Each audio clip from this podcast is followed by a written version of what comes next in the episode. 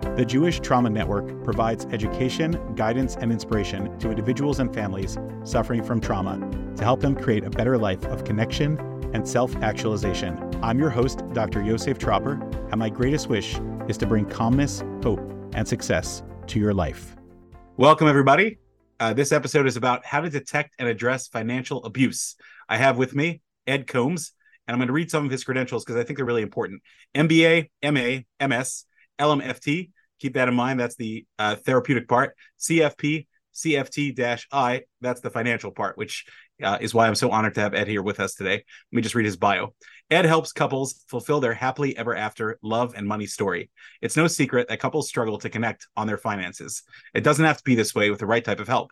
Bringing together the worlds of financial planning, couples therapy, and financial therapy, Ed guides couples in becoming the heroes of their own love and money story. Thank you so much and welcome, Ed. Thank you so much, Joseph. I'm so happy to be here and to have this important conversation with you. So I want to just dive right into it if you're okay. Yeah. Uh, and just ask you in my work with couples, I always see what Dave Ramsey, the financial expert, always says that whenever a couple is having struggles, they often are having financial struggles as well. And they're not communicating, they're probably not communicating well about money. Um, I just want to know why is it so hard to find therapists who specialize both in the couples part and the financial part? It's literally an anomaly to find somebody that could do both. Like, why is that? Yeah, I think there's probably a couple reasons for it. I'll go with probably one of the most practical is when you look at the educational system that a therapist goes through and a financial planner goes through. If you go from an undergrad in psych, there are usually no business courses and then if you get a master's degree in therapy, there are no courses in business or money or economics or anything. And so they they have no educational familiarity with money and with the economic system and how those things structure. All they have is their own lived experience. And oftentimes those lived experiences have some pretty painful uh, thorns to it, right? So that makes them anxious about talking about money. Now, on the other side, you, when you look at business folks and financial planner types, sometimes they have an undergrad in psych, but oftentimes they don't have a graduate degree in therapy. They have lots of courses in accounting and corporate finance and business management and personal finance, but they don't really understand how humans work. They don't get a deep knowledge in that. And there's this kind of gap in the educational systems where there's not really a program that brings those two worlds together. And that's, you know, you mentioned the CFT level one, that's the certified financial therapist the organization, the Financial Therapy Association, recognizes this. And, and it's a community of both academics or researchers in the field of financial planning and therapy, as well as practitioners in both fields, all coming together and saying, let's let's close that gap. Let's bring these two bodies of knowledge together that have a lot of value. Awesome. That's amazing. And just as a background, the way I met Ed was about two years ago there was a Jewish agency that was working a lot with couples and financial issues, and they reached out to me saying we need a training that's going to be focused on the Orthodox Jewish community and teaching us all about financial psychology, so to speak. And I found Ed online because he has a great book, which is going to be in the show notes. But the book is called The Healthy Love and Money Way how the four attachment styles impact your financial well-being and stay tuned we're going to hopefully go through some of the basic gist of that it's an amazing book and i found that a lot of therapists that deal with financial stuff didn't really have the same financial background. And a lot of people that had a financial background exactly what ed just said didn't have the understanding of people which is well put. And so when i reached out to ed we had a conversation about faith-based counseling and understanding the jewish uh, psychology of just expensive lifestyles tuitions dietary restrictions and all those things. Ed really rocked out an amazing uh, program which i encourage you to check out if especially if you're a therapist working with clients. It's called Healthy Love and Money Practical Financial Therapy. And that's on our website, corewellceu.com. You could take a look and just search for Ed Coambs and you'll see it there. It's really, it's an amazing deep dive of six hours, I believe six hours of really solid material that, of course, we'll touch on some of that today. And also we'll focus on some of the abuse part. So what I wanted to dive into uh, with you, Ed, is this idea of what you talked about, the, the family financial history. Can you tell us more about like that impact yeah, absolutely. One of the things that I've come to appreciate, and it, it was it's been a little bit of a hard journey to to take this in, but there's this deeper truth that our families live through complex um, experiences at many different levels, and it shapes their relationship with money and money expectations. And as we're growing up as children, we're just absorbing whatever our family and our culture is teaching us and we're not able to really discriminate between any of it so we just kind of take it on as truth and then many of us will grow and mature and maybe start to question parts of that. But it's getting to a deep enough level of understanding what's going on in our family financial history and how that was shaping financial expectations and lessons that starts to move us to a greater sense of financial flexibility and freedom from my perspective. A lot of times people will say i don't know why i did that. Okay, let's talk a little bit more about that and see what might be some of the underlying meanings or motives behind why you're doing that or not doing it. So whether it's around spending money or addressing taxes or engaging in an expensive family religious ritual, the, the list goes on. But there's uh, so many patterns that are just conditioned into us that we want to just start to open that up more reflectively. I, I would love to hear more examples from you just on what type of things kids pick up when they're a child. I know that when I was a kid, I, I grew up in a very religious Jewish home and I'm very grateful to my parents. And there's like this aura of we don't talk about money. It's just we just don't talk about it. And I'm sure that's and there's a healthy part where that's coming from. And I'm not criticizing my parents. I think in some families we don't talk about money because it's not there. so we don't want to scare people. Is there like a balance of how families should operate? I think it's really an interesting place of subtlety and, and nuance because I don't think that there's one specific place where there's an exact right right amount of financial information to, to flow through from one generation to the next. I like to think about it as that there's probably a range or a zone that's probably healthy and adaptive.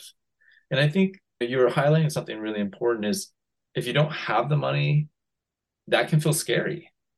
And most adults want to protect their kids from feeling scared and overwhelmed. But it leaves parents stuck in this like how do we talk about this how do we name it and so one of the things that i often try to do is coach parents to say if you're struggling with a, an absence of resources is to acknowledge and say things are financially tough in more of a matter of fact way but also to communicate to the children this is an adult problem or responsibility to manage it's not the kids because kids will sometimes inappropriately take on responsibility or assign fault to themselves for something that is not theirs to take on. And so part of the parent's responsibility is to also help the child recognize that there is something challenging and that mom and dad are trying to do the best they can to sort through it. And that's yeah. easier said than than done, but that's the concept. You know, so, some of the things I see in the religious community is kids will come in and there are certain holiday seasons. For example, right now we're in the Rosh Hashanah, Yom Kippur, New Year kind of right, season, right, and right. there's there's a decent amount of expenses. But uh, Sukkot, Sukkot, and uh, Passover are the two times a year where you know there's just so many obligations on families to buy lots of food. There's lots of expensive things, ritual things. For example, we have the arba minim, the, the four items that are used, which are you know some mm. they'll put you out a good 50 to 200 dollars depending on how much you want to spend and then you have all the food and all the guests and on passover you have the matzah and all the extra food that you buy. It could be hundreds or even thousands of dollars for some families and i just wonder what your experience is and how that impacts children when they're growing up and they're hearing messages from their parents i pay 10000 or $15000 for your tuition. What a waste or oh, this holiday is so expensive we don't have any money or no, we can't afford those shoes that everyone else has because we're go- we're going through a holiday season and we're barely making it by. How does that influence someone just from a psychological and financial perspective? It's really interesting. I think there's sometimes there's a range of responses to how children adapt to those kind of messages. I've worked with a number of clients where they end up building a lot of resentment towards the religion of origin and they'll reject the religion because they feel like the religion is the source of the financial problem You know, of kids for some kids they'll go along to get along so to speak. They'll be, okay yeah this is what it is and we'll just navigate with it. And then i think that there's probably another group that's just they just recreate it and they just really stay in it. Like they they almost double down on that whole process. And so i think that there's probably another way where trying to find that healthy balance of how do we honor our religious tradition and convictions while also finding some sense of balance in our own financial well-being. And this is when I look across the world religions, most religious groups have varying degrees of adherence expectations from very devout, fundamentalist, extreme to very loose observance and connection. Right.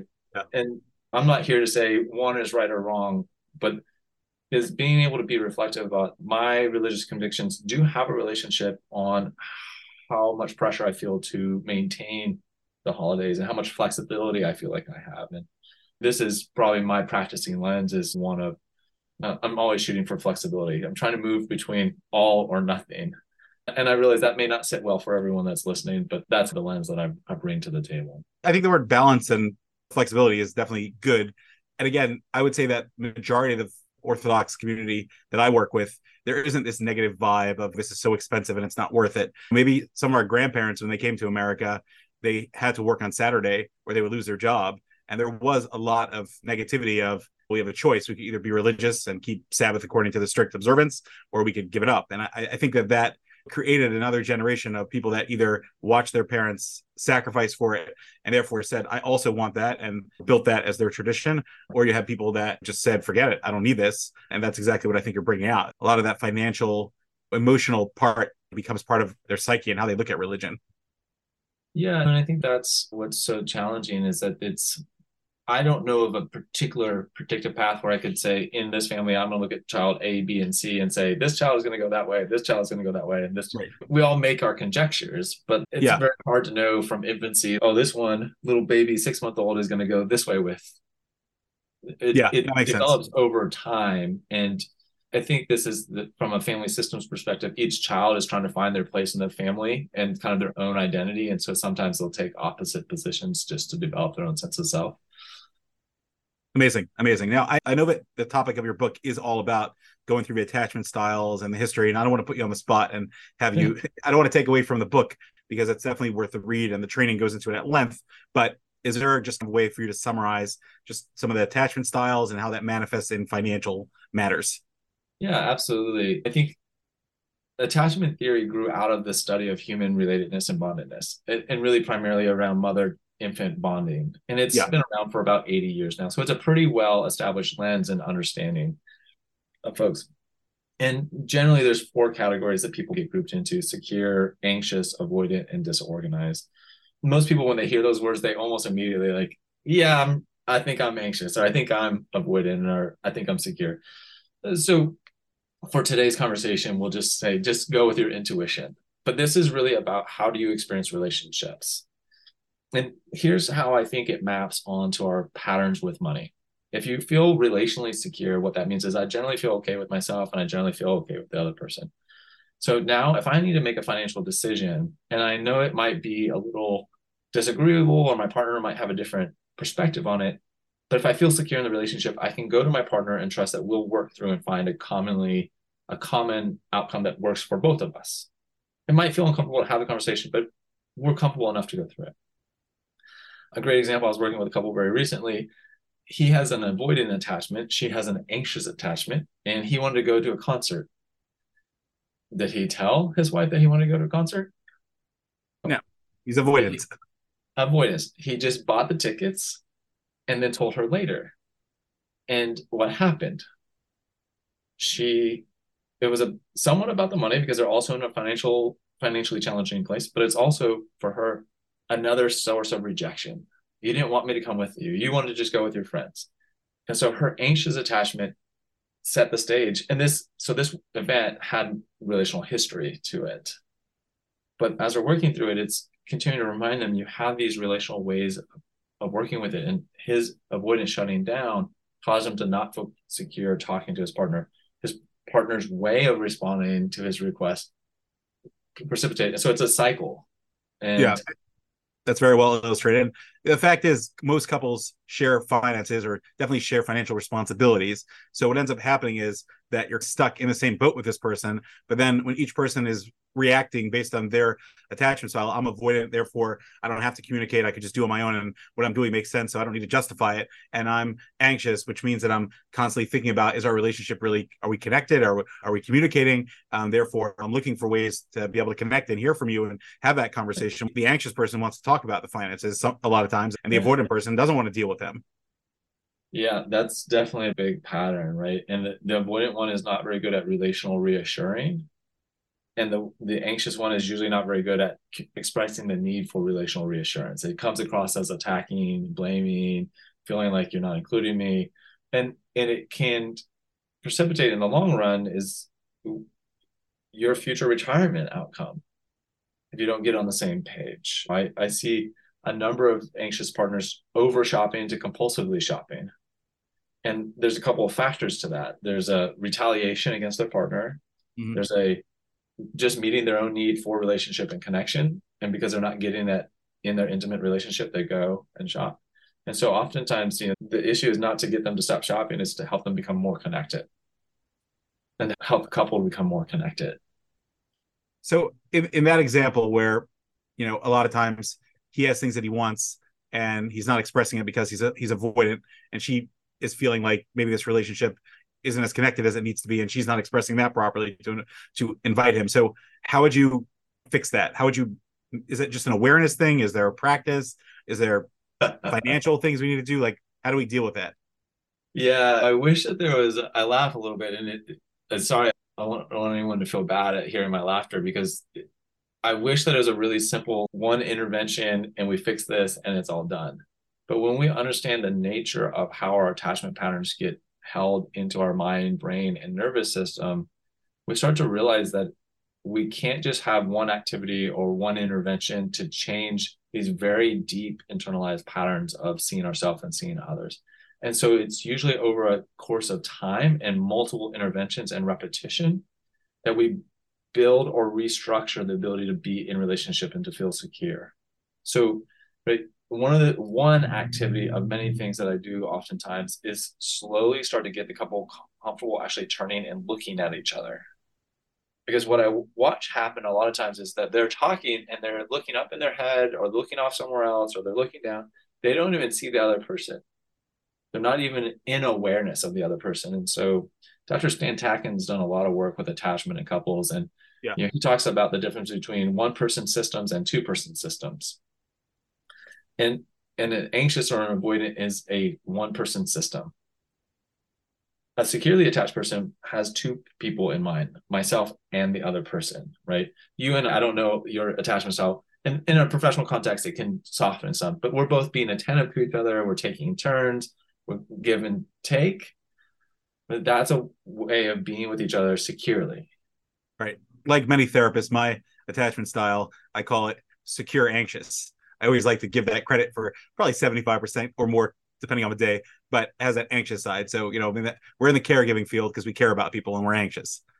And that caregiving anxiety comes out of wanting to make everybody feel comfortable. Right. And so we had a role in the families of trying to alleviate the relational discord or disconnection or try to help people see each other's perspective. And that there's a good part to that, but sometimes we can get so wrapped up in our own anxiety about trying to make it okay that it ends up hurting us more than it helps the other folks. Said said thank you. I want to segue into kind of the main aspect that I've been focusing on lately, which is trauma. I know before we started, we were talking about the word financial abuse was very um, jarring, but we want to get people's attention. Is there we wanted to divide that into maybe different levels. Is there financial misuse, financial manipulation, financial reactivity, and then we're then finally this word financial abuse that people like to use that word a lot, and it's a very dangerous word. anything that has the word abuse in it, it has clinical connotations, and we take that seriously. But is there like a spectrum of how that operates? Yeah, I think you actually laid it out pretty well. Is there's a kind of a continuum of abusive behavior, and there's also so even in saying that, I want to pull that back and say, at some point, is oh, sorry, let me figure out how. Take your time because we're, we're we're trying not to use the word abuse when somebody is just kind of being reactive or maybe spending inappropriately. Uh, there, there's lots of things that come before the word abuse. Yeah, so let's go. Let's try to make it practical, right? Is a spouse is overspending. Now, depending on the degree and amount of overspending, and transparency will determine how abusive it is.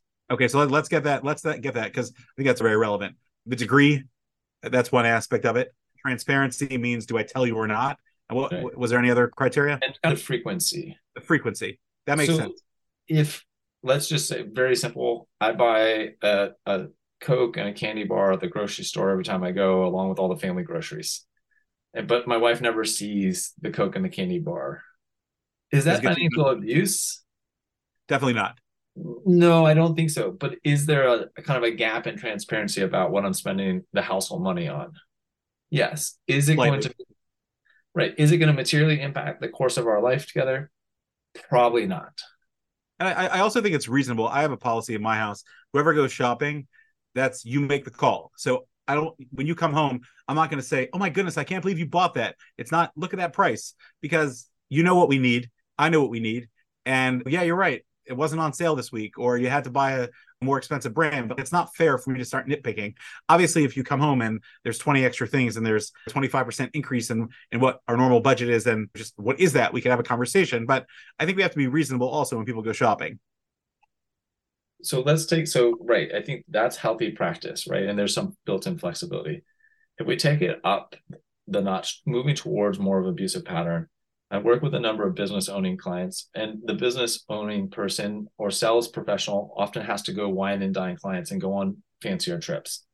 And much of that spending, nice meals, wine, food is covered by the company expense as part of doing business. What they're living on and spending in that context may not be what their family life is actually able to support. Right. But they come home and they talk about, oh, I had this lavish meal and this nice wine, whatever have you. Meanwhile, the stay-at-home spouse is like fixed cheap mac and cheese for the kids three nights in a row and just was happy to get the kids in bed. And then they go out with their friends and spend 18 bucks on a pizza with a friend. And the the per, the partner that's just been on the nice business trip then flashes, I can't believe you just spent $18 on like the emotional reaction and the dollar amount don't match, especially in light of the fact that you've just talked about being on this really nice business trip. So that creates really some more significant relational rupture because you're missing a sense of equality in the relationship and experience, and you're not acknowledging and honoring that difference. So I think that becomes more problematic. Now, if we go even further into the extremes, is I'm a financial planner also. If we're not talking openly with our spouse about our long term retirement planning and investment strategies and what's happening there, a lot of people will be like, that's fine, long as things are going well. The challenge is things don't always go well. And once they stop going well, then we get stuck with shame and secrecy. How do we talk to? And so this is playing gender stereotypes, so it's not universal, but a lot of women historically have been disengaged in knowing about the long-term financials of the plan. And the husband either dies or they get divorced and then she's blown away. I thought we were okay. You said we were okay.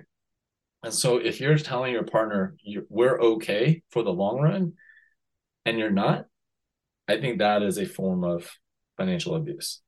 Interesting so i, I have a couple of scenarios because you're setting go ahead i'm sorry yeah, go ahead so, uh, because our financial security is built over time. And yeah. if you run 10, 20 years down the road, the ability to recover that time to build financial security is gone. That makes sense. And so, so that's a massive loss. Yeah, yeah. That, that makes a lot of sense. So, just in broad guideline, how often would you say healthy couples have a conversation about finances? Oh, that's a Oh, I love that question. I think that healthy couples are having very regular, daily, if not multiple times without a week. They're just, they talk openly about the decisions that they've made, the things that they've spent money on, the things that maybe they didn't spend money on, but they thought about spending money on. They may be free to talk about a dream that they have for something in the future. So there's just a wide range of very, from practical to more uh, aspirational and everything. Gotcha. And it can just come up and it's not threatening to either person in a really healthy relationship. They can just see it for what it is and in the context that it's being shared. Gotcha. Would it be fair to say that healthy couples spend X amount of time per week or per month just going through finances back and forth? And obviously, you and I both understand that if there's a couple where they're both happy and they have a once a year conversation and that works for them, that's good. And there's a couple that have a daily conversation and one of them is not happy, we have to do something about that. Just like a normal parameter of what's the range? Like how long do normal couples spend a month talking about finances? Uh, I don't know that I've ever quite thought through that fully. So if I narrow it down in a week's time, let's call it a couple of hours. Okay. And that so might be a five minute thing here, a 10 minute thing here. And and I think what people don't realize is how often they're talking about money without talking about money. I, I, appreciate you saying that. When you said a couple hours, I was like, whoa, that's a lot. Then I realized, no, there's a lot of conversations that take place about are we doing this extra thing? Are we upgrading this? Are we taking that trip? There is a lot of financial talk that goes on. there's a lot of real-time decision making. Do we stay home tonight or do we go out to dinner? That is Part true. of the reason for that is because do we want to spend the 50, 60, 100, whatever that is for your family? Or do we want to use the groceries we have at home? Yeah. And sometimes you think sometimes that cost is top of mind, sometimes it's more in the background. Yeah. So, you have those types of conversations. Oh, it's back to school season. Okay, we got to pay for the kids' uniform, or I'm going to sign the kids up for this sport, or my wife and I we had an opportunity for our son to fly to go to Barcelona with his competitive soccer, and so that had that was a bigger, longer, multi-part conversation. And but that took time to just talk through and figure out what does that mean to you? What does that mean to me? What, is, what does that actually mean for our finances? Can we Right. support this? And so I think healthy couples are open to have, if you will, three types of conversation. I can't do my fingers apparently. Three types of conversations. Yeah. Ad hoc, which means just in the flow of life. Semi-planned, semi-structured, meaning once a week, once a month, we sit down and review the state of where we're at. And then strategic, which is we're really looking at where are we at and where are we going long run. And having all three of those types of conversations are, I think, what healthy, vital couples are able to do. I appreciate that. A couple of quick scenarios I wrote down, and this is like a composite of clients I've worked with over the years. It's not anybody specific, although I know people that I'm working with currently are going to say, "Oh, you're talking about me," or send it to their spouse. I'm really not. So Yeah, right. let's say I have a scenario where this is just made up, but I have a guy that he makes significantly more than his wife. Yeah. Now, how do you define that? Because she's a part stay-at-home mom, so I'm not really sure how you put money on that. But in his words, the reason that every paycheck comes in, he'll buy himself a $500 set of new golf clubs, or he'll go out and he'll spend lots of money at a bar or whatever. And, and, and we're not talking about inappropriate things according to either of them. It's just the fin- just the financial part of it. And he says, I make more than you, so I have a right to spend more than you. What do you do with that? Oh, how much time do you have? On Uh, one foot. yeah, no, I think there's. I put that in the category of financial entitlement. What are what am I entitled to because That's a good word. Entitlement. and and a, entitlement can have a bad rap, but I think that there's a healthy side to self entitlement. I want people to feel like they have a right to spend the money that they're earning. What I don't want is there to be a sense of inequality or unfairness. Yeah. And there are people that have researched the mathematical value of a stay at home partner or partial stay at home partner and the opportunity cost. And it's it doesn't always even this is where it gets tricky because if you have a person that makes a million dollars a year like that it get the math Right. gets harder but i think what you the bigger kind of question um, i'll address if that's your position what does that feel like for your partner to hear that and that's a reflective question for you to consider second question is again again back to your family financial history. How is your family financial history setting you up for that being your expectation? How is maybe your the culture also setting that up for you? Because there can be cultural influences that say men have a greater right to the household finances or control over. There can be other cultural narratives that say women do. And, and so on it, it can go either way depending on the, the nuances of your cultural context. But also your lived family experience. And it might be that you felt like you were very deprived as a child and part of the reason why you work so hard to make all this money is so that you can have the toys or the things that you didn't have.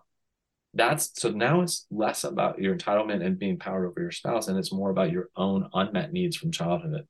Yeah. I really appreciate that because that's that? the attachment part that you bring so much insight to. And I know some people think that it's being Freudian or whatever, which I don't have a problem with that either, if it is, but it, it really is.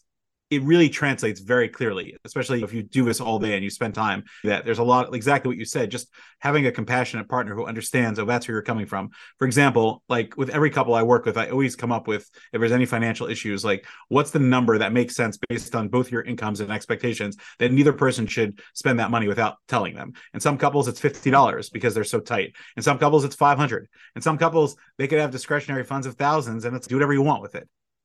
But I think that's an important conversation. And I also asked them like, what's financial security to each of you? I remember I worked with one couple and the guy told me, we're not living paycheck to paycheck. I'm financially secure. And his wife's view was we needed at least a million dollars in the bank, period. They had a hundred, hundred K. And just, I will never feel safe until I have that. And exactly what you said, once we explore the attachment things, for him is he never had any money to spend. And the fact that he's being, he felt his wife was being tight that didn't work. And the fact that she grew up in a home where there was no money either, but her reaction to it was like, I'm not going to be that way. And I, I love that you highlight that point because that's also part of where couples get so confused is wait, but we both grew up with lack. Right. But one of us is grateful to just be having a stable salary job. And the other of us is thinking, we've got to have a million dollars cash sitting in the bank. Yeah. And this is, and I think that's part of that recognizing is same stimulus or same types of stimulus can warrant almost polarized positions. Different attachment styles and manifestations. And i think trauma the trauma lens has really helped me understand that trauma sends us down the continuum of polarization to holding one end of an extreme or the other. And so the yes. more extreme you hold one position the harder your partner is likely to dig into the other side. That makes sense too. And yeah. so we on, from the treatment perspective is we're wanting to work back towards this kind of gray middle space instead of this black or white. It's either this or it's that. Yeah. And as couples sometimes get into fights or have distance and conflict in their marriage, it becomes even more difficult for them to agree on financials because in order to agree on financials, you have to be grounded, you have to be reasonable, you have to be amicable. And so this is one of the most touchy topics of all of marriage. It's no wonder people are going to be fighting more. And so I just wonder, like, where do we actually, factually speaking, I'm coming back to this original question, where do we draw the line? People come in and say, there's financial abuse, there's this abuse, there's emotional abuse, right? I, I, I believe that. I really believe that there are things like that exist. I just want to know where do you draw the line? What are some of the characteristics that you would say this is clearly financial abuse? If it's true what you're saying, obviously it would have to be verified. Oh man, that's a good question. Yeah, I told you I was going to give you an example. I, yeah. I a couple I worked with where she was just spending indiscriminately, and she herself admitted that she just did not care about the budget. You work; it's not my problem. And I don't know what you're doing all day, but you should be making more money. And so what he did was he put a limit on the credit card and said, you have a thousand dollars a month on groceries and you have X amount. Because the more she said, I don't really care, get your act together. I don't want to talk about finances. The more he said, we can't just live swiping. So here's a budget and if you want to sit down we can resolve that and it ended up with them being extremely dysregulated and extremely dysfunctional but each one was claiming that they were being abused by the other and i think that's that's most often the case is uh, you're probably familiar with the Karpman drama triangle, right? Which is there's about three positions people will take the victim, the persecutor, or the rescuer. Right and a lot of couples will get stuck flip-flopping between being the victim and being the perpetrator. And Absolutely. neither partner sees them more often that most partners don't see themselves as the perpetrator. They just see themselves as the victim. Right. Now sometimes partners will be so identified as being the persecutor or the perpetrator that they feel like if that's how you're going to see me then i guess i'm just going to live into that role.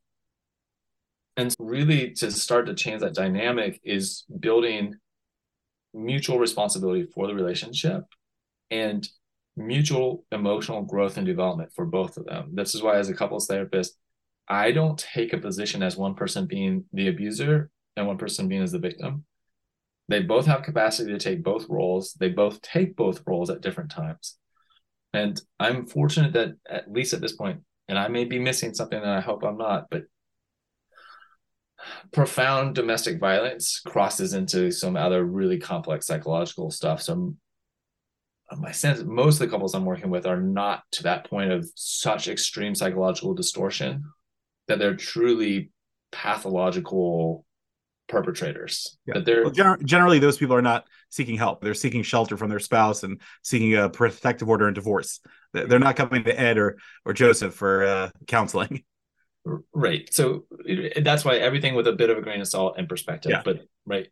And and you said that dysregulated. One of the concepts I work with my couples a lot is, and this is drawing them right down to their nervous system and body, is we all have a window of tolerance. I mean, the science behind this is called the polyvagal theory, but really it's about our autonomic nervous system that most people are familiar with fight flight. There's another part called freeze.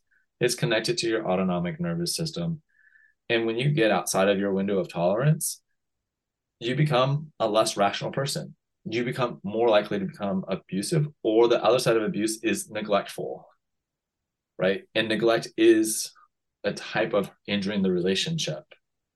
And neglect is an absence of doing something that would be reasonable or responsible. Like this wife that's basically saying, I don't care. I'm not going to worry about it. It's not my responsibility. And that's if you're saying that and you're in an intimate relationship that money is not my responsibility that is a big symptom. That's a big warning sign because both adults are responsible for the financial outcome of their family. They have different they may have different roles to play, but they are both mutually responsible for the future outcome of their financial life together. Amazing. Amazing. I have two last questions for you. And I really appreciate all this information. It's really helpful and I'm sure it's enlightening to people. So, if you are in a relationship and you feel like there is some financial misuse or something dysfunctional going on, or abuse, or whatever level, what are your next steps? What do you do? Um, it's time to get professional help. This is not a problem, and this is not a, a slight or a fault on you as a person. It's not a character defect, but you need help, restorative help with a trained professional that understands the cycles of abuse, of neglect, of emotional misattunement. And if they also understand money, all the better. But a, a good couples therapist can will be able to work at least the foundational pieces. And if you can get that part going, then you can bridge over. Amazing. So, professional help.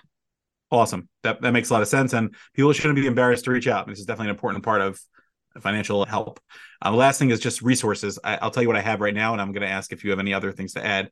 We have your digital training with Core Wellness, which is healthy love and money, practical financial therapy, which I think is one of the best trainings out there on just dealing with the financial aspect and really helping couples and understanding a very deep dive in attachment theory and really important stuff. I have your book, The Healthy Love and Money Way, How the Four Attachment Styles sorry there impact it is your financial the, well-being yeah impact your financial well-being thank you and that's on that can be found on amazon many other places and then I also cited Stan Tatkin, who is the PACT Institute, which I think is amazing. Also, just the emotional regulation and attachment theory that he's done a lot of research on, and I'm sure people will enjoy. He's a very entertaining speaker. Is there any other resources that you wanted to point us towards? Yeah, if if I sound like the right person for you, you can also find me at healthyloveandmoney.com. I've taken Thank you for that. I take an integrated approach my primary role with couples now is around as a fee only financial planner. So I have no incentive to sell any products. It's just advice and guidance, but I fold in therapeutic practices and concepts as we work. And you um, are located in what state currently? Like I'm in Charlotte, North Carolina, but I work with uh, couples around the country. So you do digital? It's all virtual. So I can meet Amazing. with couples around the country. Yeah. And if you need a good couples therapist, obviously what you're doing is wonderful. Connect with your community of folks. Stan Tatkin had the whole community of, of people that he's helped train. Yeah. Um, John Gottman is another name. I don't want to overwhelm people, but we can put this in the show notes. Sure. What what I would say is if you're looking for a really good couples therapist, interview the therapist you're talking to. Ask them about how much couple specific training they've gone through. That's because, a great question. Thank you for saying that. I agree with uh, you a thousand percent. Because if doing couples therapy is a particular set of skills and knowledge different than individual therapy. And so you want someone that's really dedicated and focused themselves on the practice of couples therapy. Amazing. Awesome. So I got Ed's web, website, healthyloveandmoney.com. We have the Gottman Institute, which is gottman.com. And thank you so much, Ed, for this has really been so helpful. And I know how passionate you are about marriage and family therapy and financial uh, success. So I thank you so much for joining us today. And I really appreciate your contributions. Thank you so much, Joseph. Appreciate the opportunity and thank you for the work you're doing. You're very welcome and looking forward to collaborating again in the future. Indeed. Have a great day. Thanks for listening to the Jewish Trauma Network. For additional resources, free and premium courses, leave questions or suggestions, or to support our mission, please visit jewishtrauma.com. And always remember, your life can and will be better.